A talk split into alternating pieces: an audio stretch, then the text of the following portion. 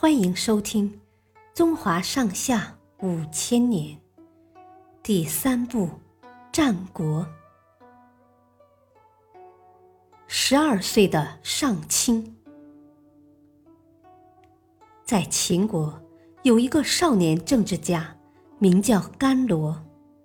他的祖父甘茂曾做过秦国丞相，后因受排挤逃离了秦国。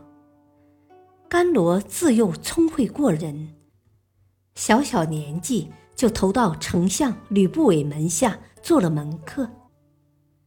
当时秦国打算联合燕国攻打赵国，决定派大臣张唐出使燕国，但张唐不想去，便借故推脱。吕不韦没有办法。这时。甘罗自告奋勇，说自己能去劝服张唐赴任。甘罗来到张唐家里，对他说：“当年武安君白起，就因为不服从宰相范雎的命令去攻打赵国，结果被昭王赐死了。现在吕丞相的权力。”可比当年的范雎大多了。你违抗他的命令，看来你的死期不远了。张唐一听，吓得乖乖答应出使燕国。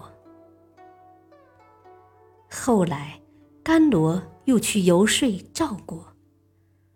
他对赵王说：“秦国与燕国联盟。”无非是想攻占赵国的河间之地。